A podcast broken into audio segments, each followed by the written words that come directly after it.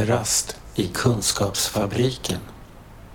Den egna berättelsen om psykisk ohälsa och migration är ett projekt som drivs av Riksförbundet Hjärnkoll och som finansieras av Arvsfonden. I centrum för projektet står ett antal ambassadörer och deras egna berättelser och erfarenheter av psykisk ohälsa och av att ha flyttat till Sverige från ett annat land. Ambassadörerna föreläser för till exempel nyanlända flyktingar och invandrarföreningar men också för personer som möter människor från andra länder i sitt arbete. Välkommen till Kafferast i Kunskapsfabriken. Abdinazir Osman, eller Osman säger man kanske? Ja, Abdinazir ja, Osman. Ja. Ja. Tack så mycket Mårten.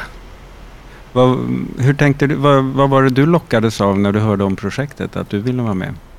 Eh, Jag kände att jag vill dela med mig mina egna erfarenheter. Så, Mm. att, eh, så att några andra kan ta nytta av det. Mm. Och vad är dina erfarenheter då? Eh, Jag eh, har haft eh, påtagliga svårigheter med att jag fick, jag har ett barn som har neuropsykiatriska funktionshinder eller funktionsvariationer. Mm. Och eh, det är väldigt svårt att hitta. Det är väldigt svårt. Det finns ju mycket på föräldrar att vi ska hinna med. Ja, just det. Att veta allt och förstå allt och hitta Mm. rätt stöd. Och, Precis. Och eh, då och sen. Det är, alltså, jag vet att det är väldigt svårt att vara en förälder även till friska barn. Men, men det, är, det är väldigt svårt, påtagligt svårt att vara en förälder till barn med ja, svårigheter. mm. Mm. och vad ledde det till då? Hur påverkade det dig? Jag blev ju ganska stressad vilket utlöste en depression Mm. och eh, ja, utmattning. Och till slut, jag orkade inte även hitta den här stödet som jag skulle hitta, som jag skulle hitta för min son. Nej, just det. Mm, Då hann du varken med sonen eller dig själv? precis, och jag blev bara utbränd. Ja. Ja, För du hade jobb och liksom allt? ja jobb, studier och en familj Ja, som man ska ta hand om. Mm. Mm.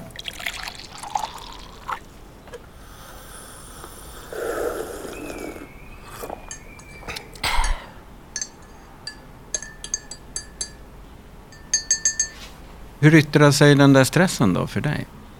Eh, min stress yttrade sig genom att jag började bli, började bli ganska glömsk. Mm. Och eh, jag började bli jättetrött. Alltså, det finns ju, jag vet att det finns ju trötthet, men det här tröttheten är det helt en annan slag. Mm. Och den gör att man orkar inte med någonting. Trots att man kanske har legat i sängen hela dagen. Mm. Eh, orkar inte ta, ta sig ur sängen. Och den, inte, alltså, den har ingen slut heller. Nej, just det. Man vilar inte och blir pigg utan man är helt enkelt... Ja, Mm. Man aldrig känner sig utvilad. Ja. Mm. Och den så småningom utvecklade till det är alltså somatiska symptom i form av hjärtklappningar och, och även äh, ångest, panikångestattacker. Och lite isolering, att man tycker att det är väldigt påfrestande att vara, alltså, Mm. Att vara social. Mm. Att prata med andra. Ja, Tycker, just det. tycker Ja, man det, det, det, att är man- så jobbigt. Man backar hem istället. Man backar och isolerar sig. Och tycker att man hittar inte glädje också. Nej. Och allting blir så jävla grött. så förlåt. Hur länge hamnar du i det där tillståndet då? Eftersom jag visste inte vad det var och Mm. har ingen, alltså jag har ingen medicinsk kunskap. Det depression, det var ingenting som jag hade för kunskap om det. Men den, nu i efterhand vet jag vad det handlar Mm. om. Men förut var, alltså när jag hade de här symptomen var liksom, jag bara kände att jag var lite konstig. Mm. Men inte, jag hann inte reflektera över. Och eh, sen det blev ju att eh, till slut man är tvungen, alltså jag var tvungen att möta det här i och med att jag fick kollapsa i en buss. Aha, Mm. okej. Alltså Och det, det- blev en sån... En sån jättestor grej. Ja. Att jag fick kunde inte åka kollektivt färdmedel och eh, jag fick såna här irrationella känslor. Mm. Och där, mm, den kollapsen på bussen ledde till att jag var tvungen att... Men du föll ihop helt enkelt? Jag föll ihop. Ja. Och, ja. Eh, Det som hände var att eh, jag skulle åka buss och det var ju jättetrångt. Det var mycket folk. Men jag fick sån här känsla att jag måste stiga av nu. Mm. Trots att det, det går inte. Någon sån här flyktkänsla? Flyktkänsla, ja. precis. Att jag fick en panikångestattack och det, jag fick sån här jätteangelägen känsla att jag måste ta ur mig. Mm. Men eh, jag vet, alltså det är också det som var väldigt irrationellt var att jag vet att bussen ko- kommer inte stanna där jag vill flyga. Mm. Och eh, då, vilket gjorde att eh, jag började titta i fönstren och det är vinter, det är stängt och jag fick ingen luft. Och då kollapsade jag. Mm. Mm. Fick du någon hjälp av de andra på bussen och sådär? Jag kommer ihåg att den här... För att jag tappade medvetenhet. Mm. Och då när jag vaknade till så var jag satt i snön. Mhm. Ja, Så då hade du kommit av? ja alltså folk, folk, folk, Ja. folk var tvungna att ta mig ur. Mm. Och för att de, jag, jag behövde luft. Mm. Och där satt jag och eh, kom ihåg att folk pratade med mig. Och sen så fort jag fick bli medveten om det så jag, alltså jag skämdes lite. Mm. Och jag tyckte att det här är konstigt. Jag, det här är ovärdigt av mig att sitta här och folk tycker synd om mig. Det vill jag inte. Nej. Och sen frågade de flesta var liksom, "Eh, du behöver gå och söka vård och det var en kvinna. Och man liksom, behöver du hjälp ska vi ringa ambulans. Men eh, min, eh, alltså då jag tänkte så här att nej, jag behöver, jag måste visa att det här är, Mm. att jag är okej på Just något det. sätt. Så, så jag var tvungen att tacka nej till den här hjälpen här också. Lite för din värdighets skull, Ja, så att säga. precis. Ja. Mm. Kafferast i Kunskapsfabriken. Tycker du att du har en annan förståelse för sånt här som har med psykisk hälsa att göra idag än vad du hade då? Och ja, ja. Mm. Alltså min föreställning var helt eh, en annan sak. Mm. För att eh, i, när jag växte upp så såg jag att människor som var psykiskt sjuka fick ingen bra stöd hemifrån. Mm. Var är det du är uppväxt någonstans? Eh, I Kenya. Mm. Och eh, familj, det var bara familjen som håller dem hemma. Och Mm. det är de också de också skäms för sina funktionshindrade. Mm. Vilket gör att familjen, hela familjen blir isolerade. Ja, just det. Man gömmer det där. Man gömmer den där. Eh, och sen, eh, jag hade den där tankesätt. Mm. Och Ja. jag sökte inte vård på mina svårigheter just på grund av att jag kom. Och jag, vill, Mm. jag vill inte bli förknippad med. Ja. Hur länge hade du bott i Sverige när du började bli dålig själv? Ja, i fyra, fem år. Mm. Mm. Men du hade ändå kommit in i samhället kan man säga för du hade jobb och familj Plugga, och ja, pluggat. Och, Mm. Jag är en ganska driven person så det, Mm. det var inget... Alltså min em, utgångspunkt var att jag skulle lära mig, jag ska gå Mm. och plugga. Alltså det var den... Och jag har aldrig det. tvivlat på det. Och det är ju en klok, det är ju en drivkraft som många har men man har ju inte i sin planering att vad händer om jag börjar bli dålig? Ja, det, ja. Det har man Den- ju inte med sig. nej. Mm, den är inte räknat med. den, den kommer ju alltid objuden den. Ja, det är inte räknat med. Ja, För det. att eh, jag bara kände att jag klarar mig och jag litade på mig Mm. själv. Att eh, jag hade gått eh, eh, självförtroendet. Ja, Att jag skulle göra det här. Jag kan Just klara av det här. Mm, just det. Sen just när det här biten kommer så var det väldigt svårt att acceptera. Från att vara en eh, självgående, kaxig, alltså en Mm. person som, eh, som gjorde allting. Alltså jag, jag kommer från en bakgrund där min pappa gick bort när jag var ung. Hade aldrig förlitade mig på någon annan. Mm. Jag gjorde allting för mig själv. Då kände jag att jag hade tänkt till jättemycket på konsekvenserna som kan komma. Mm. Jag tänkte på att jag kan eh, dö utan söka hjälp. Jag tänkte på att eh, ingen kommer att ta hand om mina barn. De Mm. kommer att bli föräldralösa. Så jag... Ja. Men tänkte du också då att det här är något psykiskt? Eller tänkte du att det här är något konstigt som gör att jag kollapsar? Eh, eh, någonting jag anade var lite psyk. Ja. Ja. Det började sjunka in. Ja, det började sjunka in för att jag kände, jag kände mig väldigt irrationell.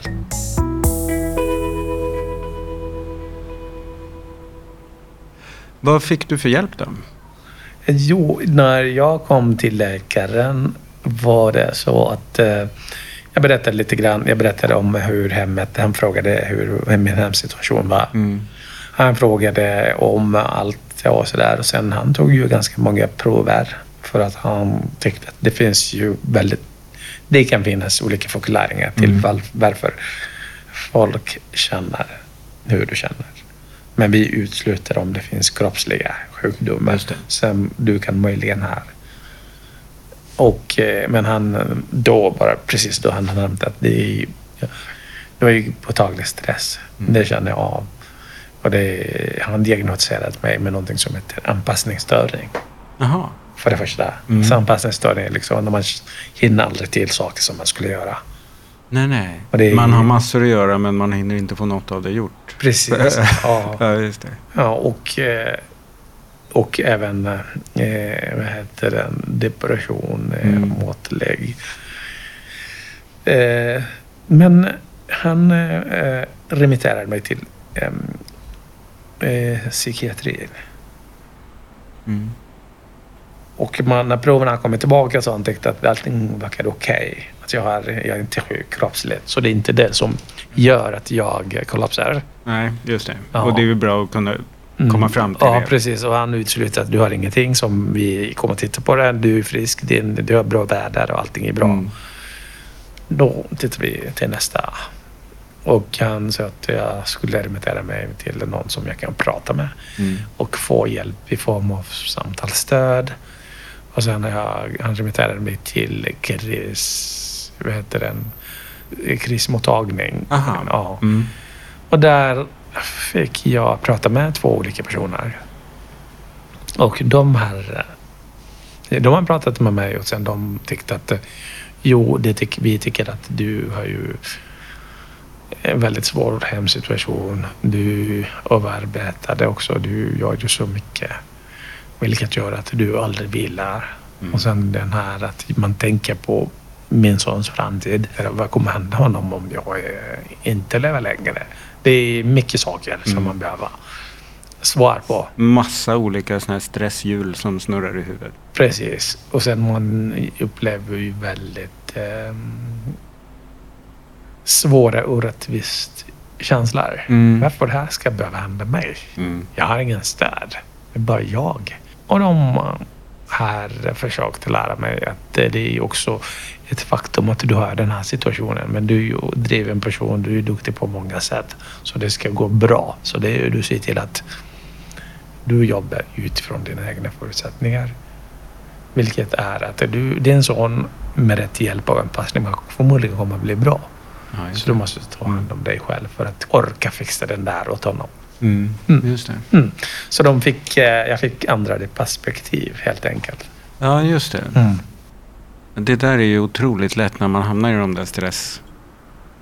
Kan man säga, härvorna av stress. Liksom Ja. att, att, Mm. Mm. ehm, att man blir så fast i hur man ser på alla problemen. Mm. Så att man kan verkligen behöva hjälp att någon sätter sig utanför Mm, det där och tittar in istället. Och säger Ja. att ja men vänta, det är ju just det. Ja, och sen har det här märkt att eh, ja, man kan föreställa sig att alla andra här är bra, men det stämmer inte. Du vet inte vad andra har. Den här kanske inte har ett specifikt problem som du har, Nej. men de har ett annat problem som är lika svåra. Just det, som du inte känner till. Liksom. Mm. Så den måste du bara släppa helt. Och att du fokuserar på att du har en, en situation och jobbar utifrån dina egna förutsättningar så Mm. att det blir bättre för dig. Att eh, ligga där och eh, älta och tycka allting är så jobbigt. Mm. Det är också att man bara slösar sin tid. Hur vet vi vad som är bra? Hur vet vi att det blir bättre?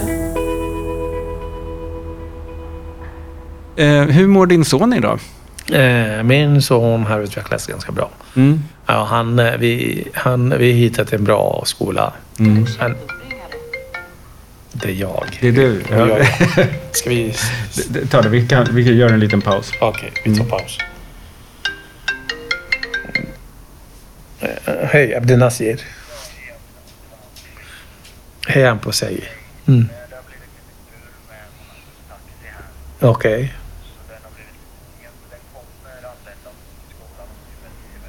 Okej. Mm.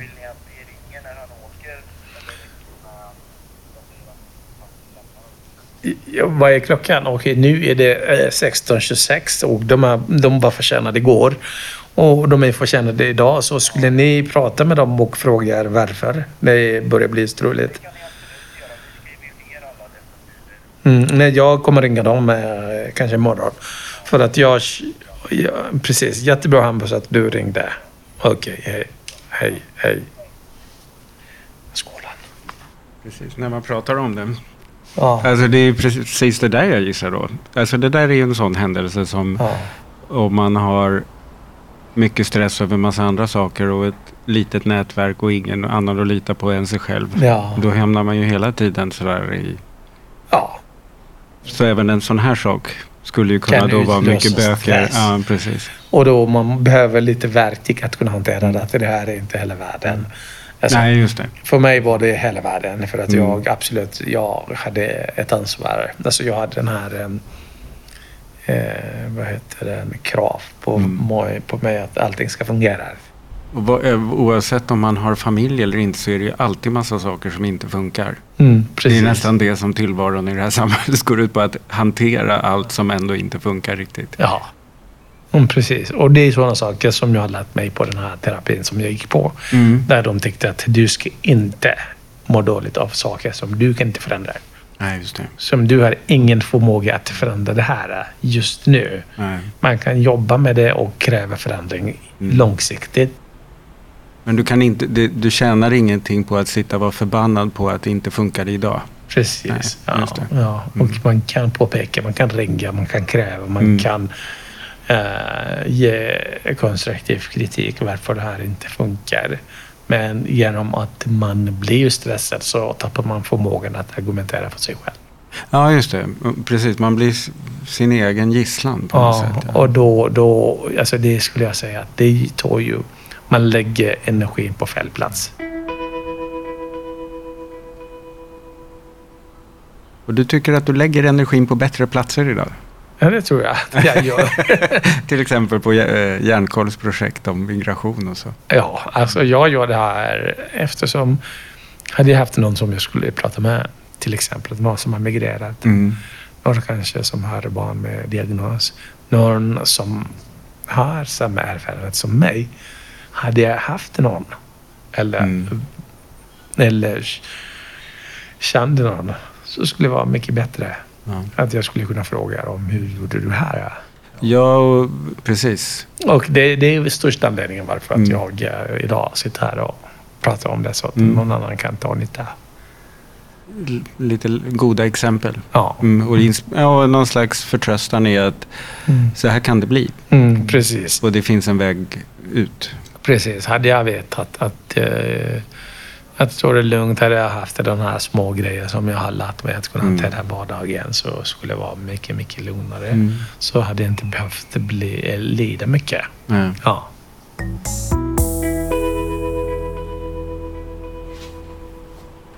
Just det här fenomenet med mm, det här när man blir berövad sitt nätverk. Eller Mm. något sånt där. Du hade något namn för det. Det finns lite teorier, vetenskapliga teorier kring det där. Precis. Multiple minority stress theory. Så, ja, just det. Det är en, Mm. en, Det är- en teori om det är en stress teori om för stress minoritet. och det är en teori om folkhälsa.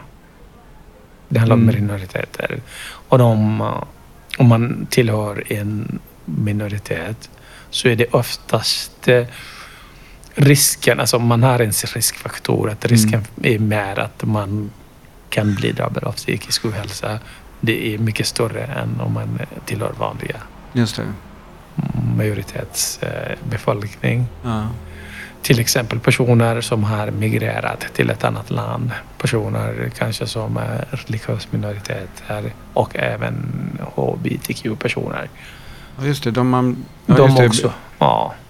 Just det, minoriteten definieras ju inte av... Inte bara att man är migrerat. Nej, det, man kan bli ja. andra minoriteter också. Och den här stressen, man upplever ju påtaglig stress i vardagen. Eh, mycket mer än, Mm. än andra. Man har en sån grundstress som kan ligga och koka att jag är lite annorlunda. Precis, Mm. och jag inte... Ja, precis. Och sen är det på migranter, det handlar om nätverk. Du är mer utlämnad till dig själv hela tiden. Precis. Mm. Och den gör ju att jag alltid har en inre stress. Mm. Och när allting inte fungerar som det ska vara, Mm. risken att jag blir mer stressad. än- För varje till- grej som kommer Ja, till. än kan- dig ja, är mycket ja, mer större. Mm. Mm. Eh, och då blir ju att i slutändan, den här små sakerna kan leda till psykisk ohälsa. Ja, just det. Mm. Det är många bäckar små som vi säger. Precis. Alltså- alltså och man- den, ja, precis. den teorin går ut på att vi, lever, vi upplever stress mycket mer än alla Mm. andra. Just det. Ja. Och sånt som jag som är van vid det här samhället. Och som dessutom känner mig trygg med att jag är, är en självklar del av det här samhället. Precis. Så. Det gör ju att jag kan, det är säkert massa saker som jag inte tänker på som, Som jag behöver. som nyanländ så måste man hantera saker Precis. på ett annat sätt. Själva minoritetskänslan är så att säga någon Mm. slags Ja, är- dålig krydda i tillvaron. ja, precis. Den är ju stressande. Ja, just det. Precis. Och den, ja, du kan lägga den på massa fält och där den då här, överdriver Ja. en stress över Ja, olika saker. Just det. Vill du läsa mer om projektet? Sök på Facebook Den egna berättelsen om psykisk ohälsa och migration. Eller leta upp Järnkolls hemsida www.jarnkoll.se. Eh, stort tack för att du ville vara med här Abdi Nasir. Tack så mycket. Hej. Hej. Den här podden görs av NSPH, Nationell samverkan för psykisk hälsa. Läs mer på vår hemsida www.nsph.se eller följ oss på Facebook, Kafferast i Kunskapsfabriken.